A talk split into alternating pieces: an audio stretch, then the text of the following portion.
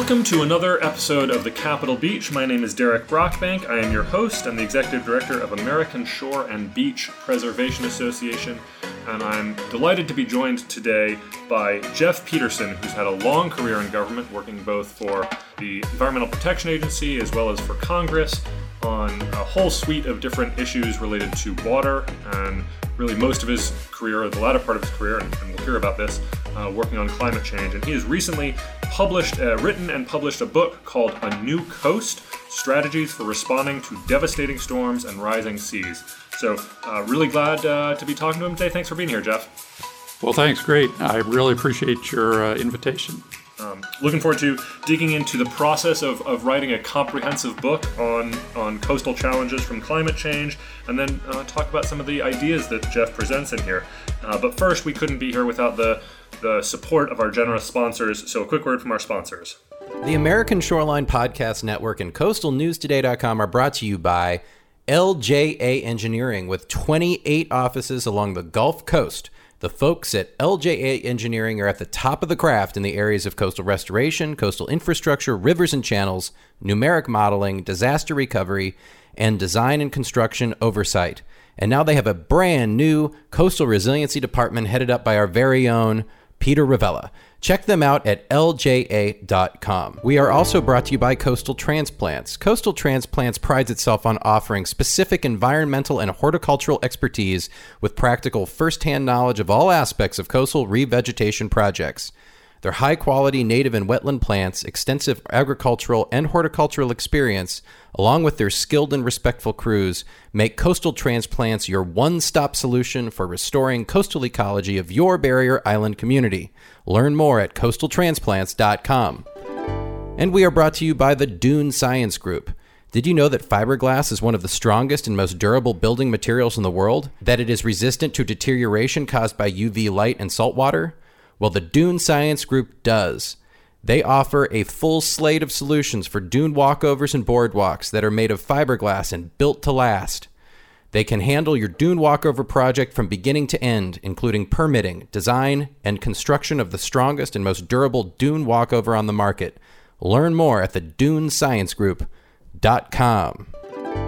And again, thanks to all our sponsors. Uh, coastal and, and shore protection is a critical part of addressing our new coast, or at least in, in the process uh, of adapting to what a new coast will be. And so we hope you can visit all of our sponsors and, and use their services as we as we ad- address some of the challenges that we're facing. So let's let's dive in. Uh, Jeff, why don't you start off? Tell us a bit about yourself, your your past, your career, um, how you came to write a book called A New Coast. So, thanks. Uh, as you said, I'm retired now, but I spent a uh, career working on clean water and drinking water issues. Most of that was at the Environmental Protection Agency, starting in the Pacific Northwest, then here in Washington, D.C. I also spent uh, some time working for Congress. But late in my career, I was assigned to work uh, with state and local governments to try and figure out how water programs could adapt to a changing climate drought, heavy rainfall, warmer waters, and of course, severe storms and sea level rise. But I was especially interested in coastal impacts and ended up chairing the EPA's work group on sea level rise and representing EPA on an interagency sea level rise team. And when I retired in September of 2017, uh, just at at the same time, virtually the same time, uh, hurricanes uh, Harvey, Irma, and Maria devastated the southeast coast and Puerto Rico. Uh, that really inspired me to ask the question why is the country not better prepared for these risks, uh, which of course will be getting worse as sea level rises? I started reading and talking to people and decided that I could organize some ideas uh, that I was hearing uh, into a book, uh, framing some strategies that would help uh, get a handle on this problem. And that's what led me to uh, put it put the book together. Uh, well, I'm looking forward to talking in depth about the book, but uh, let's hear your elevator pitch. What's your, your 30 second synopsis of, of what it is and who it's for?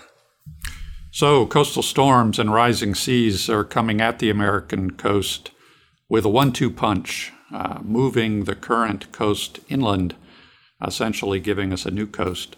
Today, the country's not prepared, and that's going to cost us thousands of lives and trillions of dollars. We need to develop a national program to respond to these risks as soon as possible, and we need to organize and advocate for these changes as essentially a campaign for a new coast. I was sort of thinking about there's a I'm going to totally butcher this Star Wars quote, but somewhere Yoda says, uh, you know, if you're not scared, you should be. Uh, in his good Yoda voice, and I think that's a little bit true. Uh, we have underestimated, or at least under considered, some of the the threats to our coast, um, and we'll get into some of that. And then, but then I also appreciate that a good chunk of the book is how we put a national program together, how we start turning the tide, if you will, to address some of these issues. I'm a policy guy by background. I'm really looking forward to talking to policy, but reading this book, I was just amazed at the level of detail that you went into. You touch every program I've ever heard of and hundreds of more, hundreds more that I haven't heard of. I was really interested in, in, digging into the writing process a little bit. Can you talk about how you researched and, and actually wrote the book that has this much detail on this many different policies?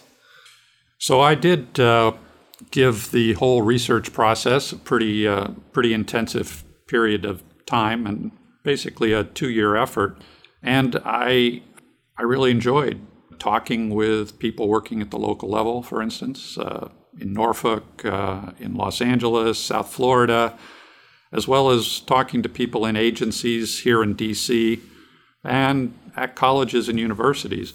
Putting all that information together and structuring a book that started with uh, a good explanation of the problem and reviewed some of the impacts and the current efforts, but then uh, concluded with uh, a reasonable framing of what we could be doing now that would be commensurate with the scale of the problem uh, and build on what was already in place effectively. Uh, that was really the challenge, and uh, I have to thank my editor here at Island Press for her help in pulling the essential ideas together and helping make a meaningful structure. Um, but really, one of the hardest parts about writing the book, I, I discovered as I got into it, was that uh, there's so much to this topic that uh, you have to leave something on the cutting room floor. Uh, and, and so deciding uh, what, to, what to cut and what I just couldn't, didn't have time and, and word space to go into uh, was hard. I, I, wish I could have said more about science issues, uh, some of the impacts I felt. I wish I could have covered in, in more detail, but for another day.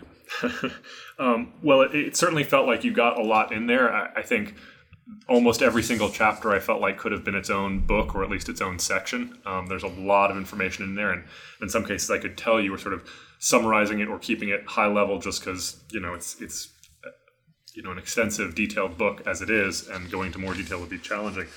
So, who is your audience for the book? Who who do you expect to read this? Who do you who do you think would find it of value? So the core audience is people working to solve these storm and sea level rise problems in, in government, in nonprofit organizations, uh, engineering firms, the development community are all actively engaged day to day in working around and with these issues. Uh, but I hope uh, the book is interesting to anyone who loves the coast, uh, especially those who uh, want to help uh, protect it. So, as I was reading it, it certainly struck me as something that I would have almost definitely read if I was in uh, college currently. So, when I, when I uh, I was an environmental studies and political science major and took a whole bunch of environmental policy classes in college this was you know back when new climate change was happening, but it wasn't sort of top of everybody's mind. And this this feels like the kind of thing there. Have you had outreach to academic universities? Do you see this as being sort of a, a, a part of a curriculum uh, in in some of our coastal universities? Well, I have uh, had a lot of great input from folks who teach uh, on both environmental policy, but also uh, other larger political dynamics political science issues, and some very positive feedback. I, I hope that as um, as professors look at their course planning in the years ahead, that they'll choose to make these coastal issues an important part of a larger discussion of environmental policy uh, and particularly climate change. Of course, those are those are big topics and uh, lots of other things you could cover, but coastal storms and the, the threat that sea level rise poses to uh, the millions, uh, tens of millions of people who live along the coast and the trillions of dollars of assets uh, that are at risk from storms and sea level rise really, really should bring it to the, the forefront of the policy uh, learning that goes on in colleges and then the policy making that goes on at state and local government, but also at the national level. Um, another thing that I, I, sort of thought, and we were talking a bit before the interview, is I found it very helpful because because it's so detailed, because you have so many different sources, you have an incredibly uh, rich and complex bibliography. I think it's one of those things that I jotted down notes, and it, as I put together web blogs or whatever, this is the kind of thing that I'll be able to go back to and say, oh, I know I saw it in that book, um, and can use it sort of as a almost a, a shorthand uh, roll or index file for all the information um, that you might want to talk about. Uh, speaking of that, because it has so much policy detail, there's so many different things. You talked about your research, sort of a two year process. Can you talk a bit more about how you sort of brought all that together, uh, or how you actually got all that research? I mean, obviously you have years of experience in government, so some of that you knew, but how do you how do you begin to dive into areas that you might not have had experience with, um, and sort of get all the policy on that? Well, as I as I said when we started, uh, most of my career was spent working um, on clean water and drinking water issues, water resources more generally, uh, and I I I did begin working around uh, just uh, around 2005 and six and on climate change more generally. But I, I'm not a climate scientist, and so I was fortunate that the time I was working at EPA to have uh, been engaged with people at the at EPA, but also around the federal government, uh, who were working on the science issues of storms and sea level rise um, at NOAA and at other agencies. Uh, so I had I had a running start on understanding the science, which was a big help. It would have been pretty intimidating trying to to tackle a book about policy options for coastal storm and sea level rise and having to to learn the science issues from a standing stop. Fortunately, I didn't have to do that. Uh, I was also lucky that in the years I'd worked at EPA and in Congress, I did a lot of work with other federal agencies. So, so I, I understood programs uh, at NOAA, uh, like the Coastal Zone Management Program, the Sea Grant Program. Uh, I also worked uh, a lot with folks at the Army Corps of Engineers. So uh, of course, EPA and, and Army Corps share the, uh, the wetlands uh, permitting program jointly. Uh, and I also had uh, good exposure to uh, FEMA's many programs and responsibilities. So I didn't have a day to day working knowledge of those programs, but I had a pretty good understanding of, the, of how disaster assistance worked, how, how FEMA emergency response programs worked it was great to have an opportunity to really dive in to read GAO and Congressional Budget Office reports on how the flood insurance program was working or not working and really building a better understanding of all that. But uh, I didn't have to discover those programs. I pretty much understood they were out there and, and had a general idea how they fit together. You know, it's not every day I hear someone say, "Oh, it was just a great opportunity to read a GAO and a CBO report." I mean, those are not usually your your page turners, but they do have tremendous tremendous amount of information in them. So, well, uh, you know, I could probably uh, talk for the whole episode on how you wrote the book. It's fascinating to me. I can't even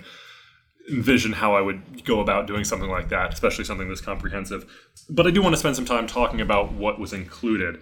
Again, you go into a lot of detail about, frankly, how woefully underprepared the U.S. is to address sea level rise and increasing storm intensity, and and you sort of note that there are efforts on sea level rise and there are efforts on storm intensity, but there hasn't been this sort of collaborative. There hasn't been uh, efforts to really look at the, the two jointly, um, which to me makes you know a, a, that seems like a, a, sort of logical thing we should be doing. It's the thing that's driving coastal change. The two of them combined. Anything you want to sort of talk about those two being pulled together?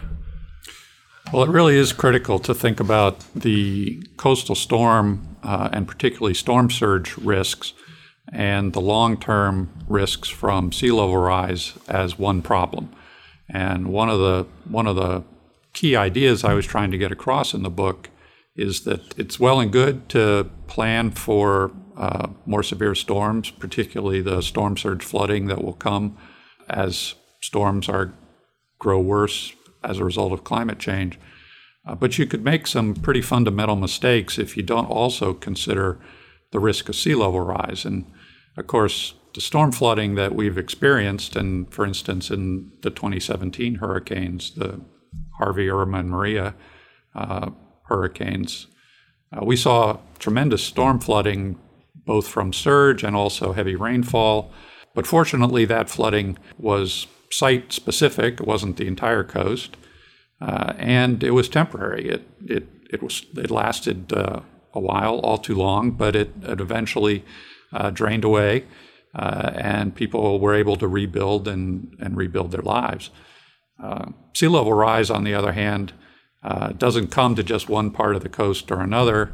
It's coming to the entire coast, and it's coming to stay. It's it's going to be flooding in the streets, uh, not just at high tide, but uh, during high, low, and intermediate tides.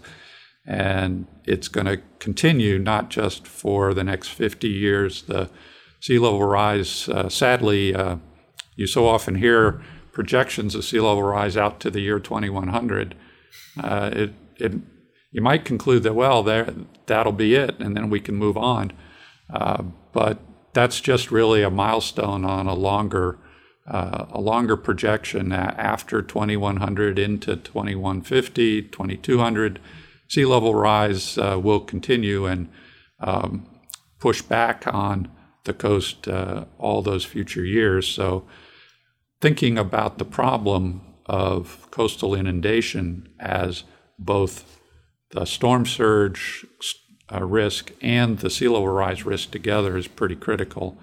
Just one example one of the key ideas that, that often uh, arises in response to the storm risk is, is elevating buildings and, and other infrastructure. And, and and that makes good sense and is a good investment when you're particularly worried about the temporary uh, risk of storm surges. Uh, when you're talking about the, the longer range sea level rise risk and water in the street around your feet uh, all the time, elevating a structure is a little bit more problematic. You might be able to keep the structure itself dry, but You've got roads and access. You've got to be able to get to the building. You've got to be able to have water and sewer and power. All those things become much more difficult when you're when you're talking about essentially having water in the streets much much more consistently, if not all the time. So, so you have to think about how those things are going to play out together. It seems like much of our uh, policy framework and much of the the societal framework even is built to address flood risk, and with floods being something that come but then go. And really, it's talking about how we can change that paradigm to be addressing inundation, which comes and then and then doesn't go. It's it's a permanent state of flood. Well, I think if we could do that, we'd uh, we'd be off on the right foot. And a lot of the policy suggestions, which I, I think we'll have a chance to talk about, I think uh, really do build from that basic uh, framing of the problem. So let's talk about a lot of a lot of the first part. Probably almost two thirds of the book is really going through uh, case by case how. Um, how we're underprepared, looking at you know some positive things, but a lot of uh, areas in which we're unprepared, from national flood insurance policy to uh, to, to coastal management to private sector uh, development in coastal areas, really a whole bunch of different different things, disaster planning. Uh, what do you see as the two to two or three most egregious ways we are unprepared for sea level rise, um, or actively putting ourselves further in harm's way? And then the flip side, I'll throw both so we can have the con and positive. Are there two or three uh, programs that you think are working and are putting us on the right track? Sure. So maybe I should start with the positive uh, framing of the discussion. Sure. I, I, think there is a good story to tell, particularly uh, really impressive and, and helpful uh, engagement in places around the coast.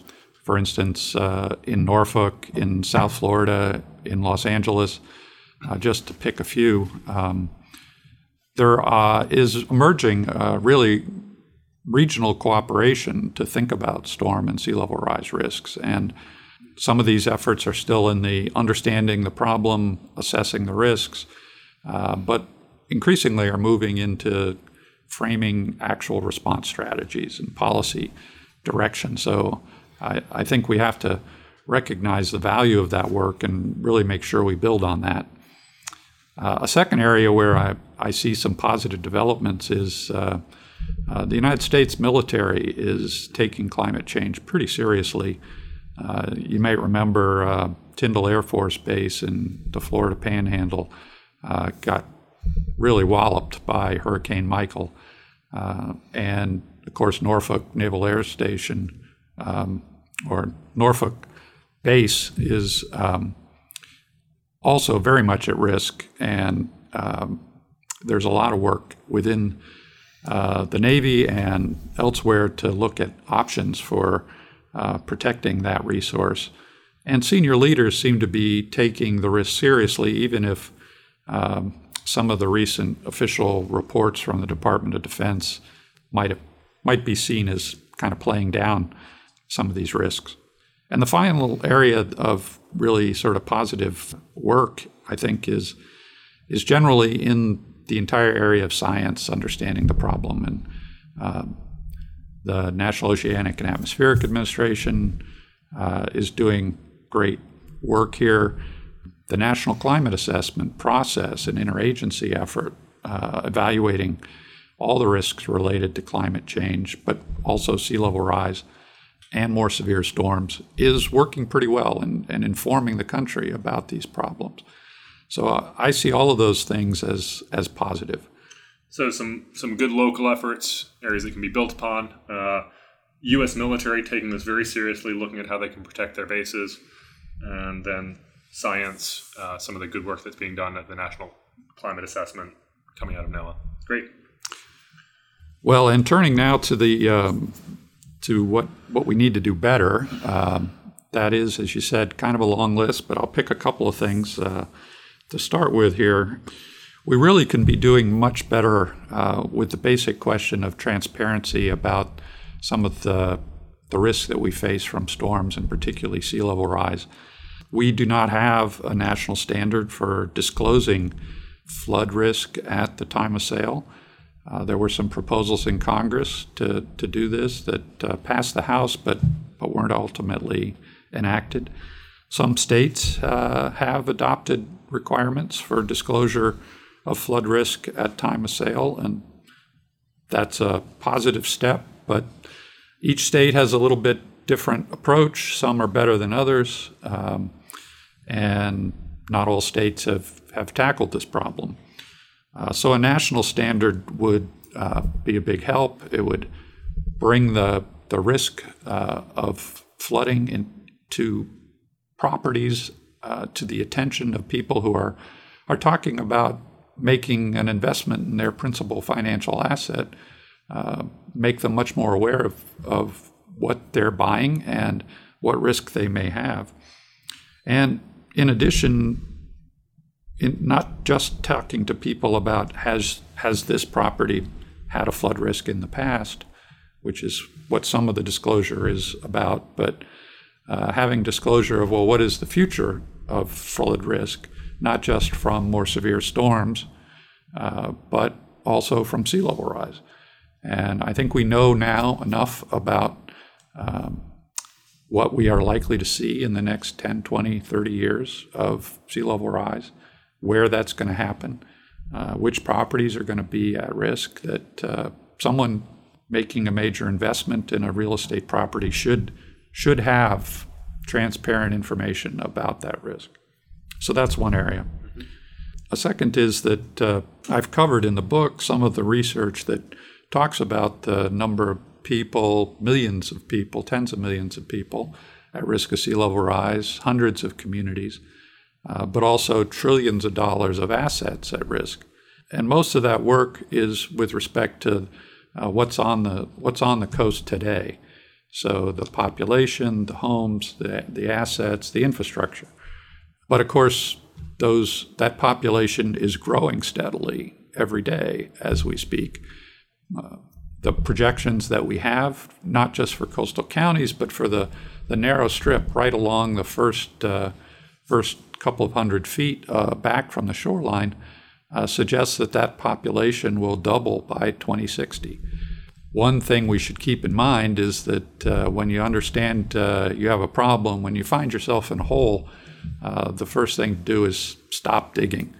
So we could do a much better job of discouraging people and, and developers and investors from getting into risky areas, building infrastructure and homes that are at risk of storms and are at risk of sea level rise. The more we can steer people away from those areas now, uh, the better, the more manageable the problem that we'll face 10, 20, or 30 years down the road as sea level rise uh, becomes more pressing, uh, that more manageable that problem will be.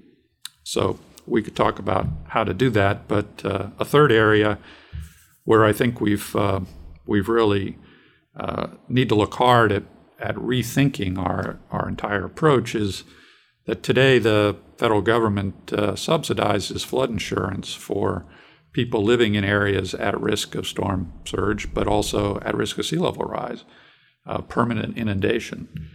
Um, not only is that uh, putting the lives uh, of those people at risk, it's it's putting uh, their property and a substantial federal investment uh, at risk. We should be thinking hard about whether we should continue providing flood insurance for new development in these risky areas. Uh, in addition, we have to think hard about uh, how long we can continue to offer flood insurance for existing properties. Uh, it was one thing to say, well, I bought this house or built this house at this coastal location before anyone really understood the sea level rise, storm surge risks. And so I shouldn't be penalized by having my flood insurance withdrawn. Uh, but today, I think we have a much better understanding of the flood risks. Uh, and if we were to begin telling people now that 20, 30 years from now, we need to be phasing out of flood insurance for all these properties that are in risky areas, uh, I think is a reasonable signal to send that that subsidy uh, is not there forever uh, partly because there's a moral hazard to the federal government encouraging people to be in places that just aren't safe, uh, but also because it's financially unsustainable for the entire uh, national flood insurance program. So I think that's a that's a bitter pill and will be uh, a hard a hard discussion. Um, and we need to we need to recognize that there are important consequences of that, particularly for uh, low income people, and we need to provide a, a financial buffer and a backstop that will help people through that transition. And I've made some suggestions along that line in the book. Yeah, no doubt some incredible challenges ahead. Uh, you know, we talked about transparency, which is really the sort of communication of risk, and I think there's a whole area on that. There's um, the sort of growing population and assets on the coast. We're actually, as you said, digging our hole deeper. And then uh, flood insurance, we've sort of got this systemic framework that is supporting risky development. So all of these are sort of connected. I mean, they all have to do with risky behavior and are sort of not facing the truth about what the, the, the risks are. Uh, you do uh, propose a, an idea of a national program. I would say, to me, it, it struck me as not sort of a single unified national program, but a series of efforts that could be sort of lumped under a, a, national framework. Does that does that is that a fair assessment of, of what you're proposing? Yes, I think that's uh, that's a pretty good uh, pretty good nutshell. Um, really, when I stepped back uh, after looking hard at everything that was going on um, at the state and local level, and and the valuable national programs that are that are already out there.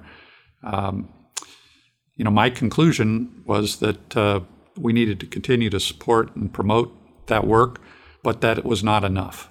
and that the problems that we're facing were really bigger than what uh, what could be ultimately uh, expected from well uh, intentioned state and local efforts. So, it, it, sorry to interrupt, but it, you're basically saying we can't simply fix existing policies. There actually need to be sort of new creation of new tools, new policy implementation, new economics to address the challenges ahead. Is that is that a yes. fair assessment? Yes, we need we do need to fix some of the existing programs, and and that is part of the national policy framework. For instance, fixing the flood insurance program and the disaster relief program mm-hmm. needs to be on the national agenda, and that's something that uh, the federal government could offer to state and local governments that would support and bolster their efforts, not not undermine their efforts, which is kind of what we're doing now. And, and I think it's it's worth noting probably at this juncture that a lot of what we've seen recently coming out of the federal government is actually probably steps backward in flood risk management or, or proposing uh, policies. You know, there were some steps forward a decade ago under the previous administration to assess uh, flood risk, to do some of the transparency work, to, to consider standards, and we've actually seen some of those be rolled back. So, I mean, what, yes. do you want to comment on that? Yes, I sure do. Um, so, in addition to some of the some of the big uh, kind of headliner programs like uh, the flood insurance program and the disaster relief program, we did make some real progress in the past 10 years, better understanding climate adaptation more generally, including coastal risks. We made some real progress with respect to uh, federal flood risk management standards, which FEMA developed, uh, which were revoked under the current administration. Uh, so we made some real progress in terms of understanding uh, how to evaluate uh, climate risks, but particularly flood and sea level rise risks in major federal investments under the National Environmental Policy Act or NEPA, uh, and and those that progress has the guidance and and regs under those that process has, has been either revoked or proposed to be changed under the current administration. So there have been several sad uh, steps backward. I, I hope uh, there'll be a chance to reconsider some of those decisions, uh, but that that won't even even those things uh, aren't enough. We need another level to step up to a new uh, and expanded approach that includes not just fixing the current programs that we have out there, like flood insurance and disaster relief. We need new policies. We need for uh, national planning on infrastructure and ecosystems that look at these major systems as a, as a whole along the coast, not just from one community to the next. And we need federal support for state and local plans that are uh, able to think uh, long term, as we discussed earlier, not just about uh, flood risks and storm risks, but the challenges of sea level rise and how we need to each individual help each individual community uh, understand its unique circumstances and make the right decision uh, for that community, but within the context of a bigger program. So you touched on a couple of them you, in your. Uh, we're on page 262 of the book. If you're following along at home, uh, you list out five key areas for a national program. I'm actually going to go ahead and, and, read these if you don't sure, mind me saying so, because I thought they were a nice synopsis. So, number one is establish a new national coastal storm and sea level rise leadership capacity. I thought that was interesting. You know, just sort of really making this much more of a visible issue, um, putting out leaders. Uh, you know, and I think we're that's an area that I'm a little bit optimistic about. I mean, you see like who's our biggest climate leader right now? And it's a 16 year old young woman from sweden right? So the, the next generation is providing that leadership capacity. Um, the second uh, point you mentioned was revise existing flood and disaster response programs to account for rising seas. So again touching on what we've been talking about switching that framework from flooding to inundation. Um, number three was define new coastal storm and sea level rise preparedness policies which we sort of talked about. I might want to push on that one dig into that one a little bit. Uh, the one you just, and then the two you just mentioned, develop national sea level rise plans. so increased planning for coastal infrastructure and ecosystems. I thought a lot of work that, that I do when I'm not doing podcasts is sort of talking about natural infrastructure, how you can combine hard infrastructure with ecosystems and do some of that together. Really appreciated the way you discussed that in the book. And then number five was uh, provide new authority and funding specifically for state and community sea level rise, inundation, and storm flooding preparedness planning. So, five bullets, a lot there. Each of those, again, probably could be you know major national initiatives, but um, but a nice a nice synopsis that I think would could help us pivot to be more prepared. Anything you want to dig well, in on there? Well, sure. Let let me uh, just start. You um, you mentioned leadership, and you know, so often that's the intangible factor uh, in putting together a broader effort and uh, well thought out and and uh, economically rational uh, policies uh, are well and good, but if there isn't a spark to help people understand their importance and why we need to move in this direction, uh, it can go for naught. So. Um, I think it's really critical that we think hard about uh, what the national government can do to uh, provide leadership and, and to support and strengthen what state and, and locals, not just in government, in nonprofits and, and uh, elsewhere. I, I do talk in the book a little bit about uh, the, the responsibility that uh, people working in professions related to coastal development, real estate agents, attorneys, developers, people who are making decisions every day about how we manage the coast, uh, piece by piece. Uh, that leadership from from that professional class is is tremendously important, and I hope that that they'll step up. But national leadership uh, is critical, and and part of that is um, framing a way to have federal agencies work together more than in their silos. Uh, so I think we need progress there. And I think uh, it'd be really helpful to have state and local and, and citizens represented in some kind of advisory committee that could speak to national policy choices and what the national government can do, help articulate what the national government can do that's most helpful to state and local governments. So, at the risk of going down a, rabbit hole of cynicism and depression, what's your take? Is this possible? I mean, do we have a system of government that can take some of these fundamental actions to address this? I mean, how, as as sort of hopeful as I wanted to be reading the, the new program, I, I also found myself feeling like, well, this isn't going to happen. You know, what would it take? How how can we how can we move forward? Do you do you see hope, or is this more of a path forward if we can fundamentally fix our politics? But that's a, a story for another day. What, what are your thoughts on that?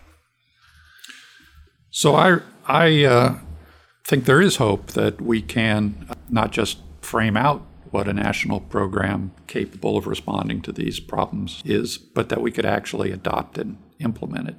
One reason for that is that uh, the public understanding of climate change as a as a risk, not just uh, not just as a coincidental, uh, insignificant risk, but as a, a much more uh, existential risk to the country and, and to the globe uh, is growing and building, and, and that translates into a, a willingness to think about uh, problems that maybe were kind of parked as well. That sea level rise uh, might be a threat to my house, but it's so far off, I don't really need to worry about it. I, I think that's evolving and, and changing. Uh, secondly, I, I think that uh, in the particular area of storms and sea level rise, there's still room for making a good case.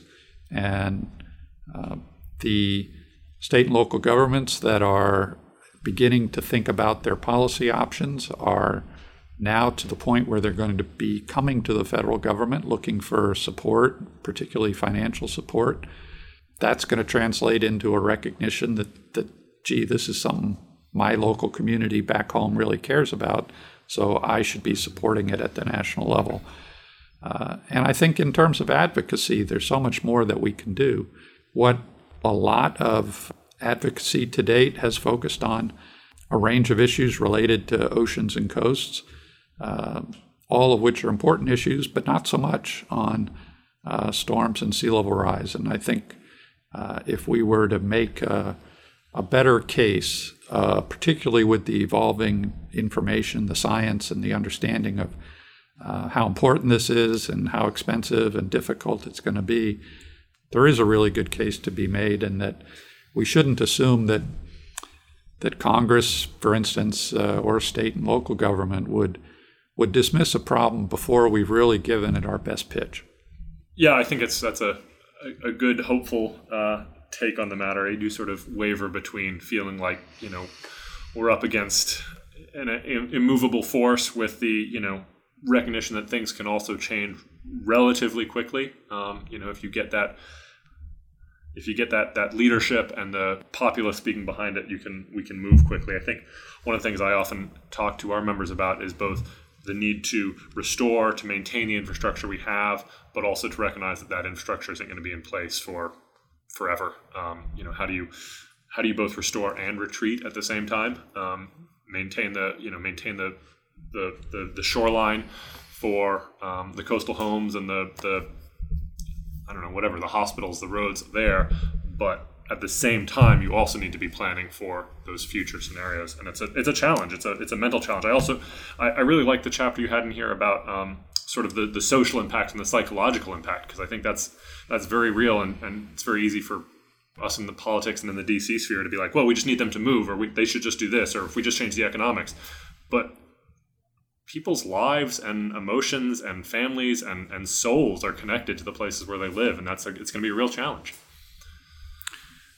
Well, I, I absolutely agree. And I, I think um, sort of the social dimension of this is one of the most, most challenging and, and important aspects. I, I think we can um, do so much better than uh, what we've done in response to past major storms. Uh, uh, Hurricane Katrina, of course, resulted in a huge displacement of, of people and uh, disruption of lives. Hurricane Harvey, in particular, and of course Maria in in uh, Puerto Rico, are still um, causing ripple effects in terms of social and connectiveness of people. But that doesn't mean that we we have to go through every one of these events uh, without having learned from the past. And so um, I think we can do so much better on that, and and bringing people who are expert in these areas uh, have really thought about social psychological consequences and and getting their input into how do we build a, a meaningful response, um, particularly recognizing uh, that these storms and rising sea levels are going to be especially challenging for low income populations and uh, people with plenty of money can basically afford to move out of the way and not disrupt their lives that, that much. People without a lot of money have a harder time. And thinking about how we prepare uh, both to protect those people and also how we manage a process of moving to safer places uh, that recognizes uh, the interests of, low income populations is particularly important. And one of the things that I think the federal government could help uh, focus local, state, and local plans on, and and really push to make sure that that doesn't become somehow not a key part of the planning that needs to happen at the state and local level. A lot of good words, uh, a lot of really insightful things in this book. Uh, so before we, we do our sort of final question, I want to give you a chance to, to really plug the book. Uh, how, how can you buy it? Sure. So uh, it's available on Amazon and several other uh, recognized uh, book sites. And of course, if you'd like, you can also go to the Island Press website. Uh, it's available there, and there's actually a promo code for the book on the Island Press website uh, for a 20% discount, and the code is COAST, COAST. Please use that if you'd like. I look forward to hearing uh, anyone's comments, suggestions. I'm uh, going to stay involved with uh, this whole general area, trying to work to advance some of these policies. And so I'd love to hear anyone's reaction, comments, or criticisms. Glad to hear it's it's on Amazon. I think if it's not on Amazon, then it probably doesn't exist in our, our current society. But also go to the Island Press uh, website and use Coast to get yourself a little discount. So, uh, listeners to my show know that I always ask a final question of um, where is your favorite beach or coastal area? I use that because I think everyone who works in the coastal field needs inspiration. Um, and so I do want to ask you that question, but I'm also going to ask a second inspiration question today. Uh, because as an author um, who must have spent many hours at a desk on a computer doing research and typing it out, uh, you probably needed inspiration for writing too. So you've got my two inspiration questions today are uh, what other books did you use for inspiration? And then where is your favorite beach or coastal area that you take inspiration from? Sure. So, uh, really, I have to say, uh, from the point of view of inspiration, particularly for a book that led to national policy changes, Silent Spring by Rachel Carson really uh, kind of fits that bill uh, to a T. Uh, beautifully written. I can't, uh, I, I aspire to get anywhere close to Rachel Carson as a writer. I, I can't promise you another Silent Spring if you read if you read A New Coast, but uh, certainly was inspired by her uh, beautiful writing and her ability to, to frame an issue that uh, drove a national debate and had tremendous policy uh, and program benefits, and, and really has is even today uh, protecting and, uh, the environment and and people's health in ways that are just too many to count. but I, I I was inspired by a number of other authors. Uh, uh, Wallace Stegner's uh, Beyond the Hundredth Meridian is a wonderful summary of, uh, of the environmental challenges in, in the West. And I also I love anything that E.O. Wilson writes. Uh, any of his books are, are, are worth reading, and, and all of them are inspirational.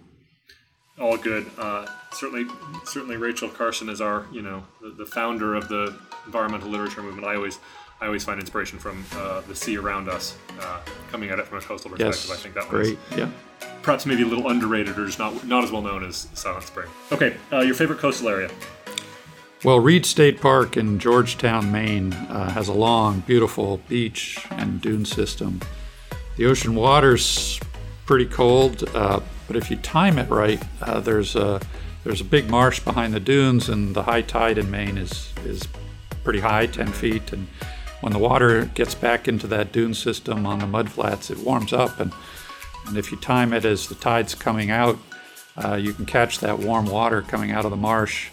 Uh, makes the ocean water just bearable. Uh, uh it's a it's a peaceful place with a lot of memories. So uh, I'd encourage anybody to check out Reid State Park. But maybe not too many. Keep it private enough to, to be beautiful it's had a it's had a loyal following, and a few more people probably aren't gonna aren't gonna be too much. But well, Jeff, thank you so much for joining us today. Thank you for writing this book. I think it's a, a good addition to um, environmental policy and, and, environmental political science. Uh, and thanks for speaking with me today.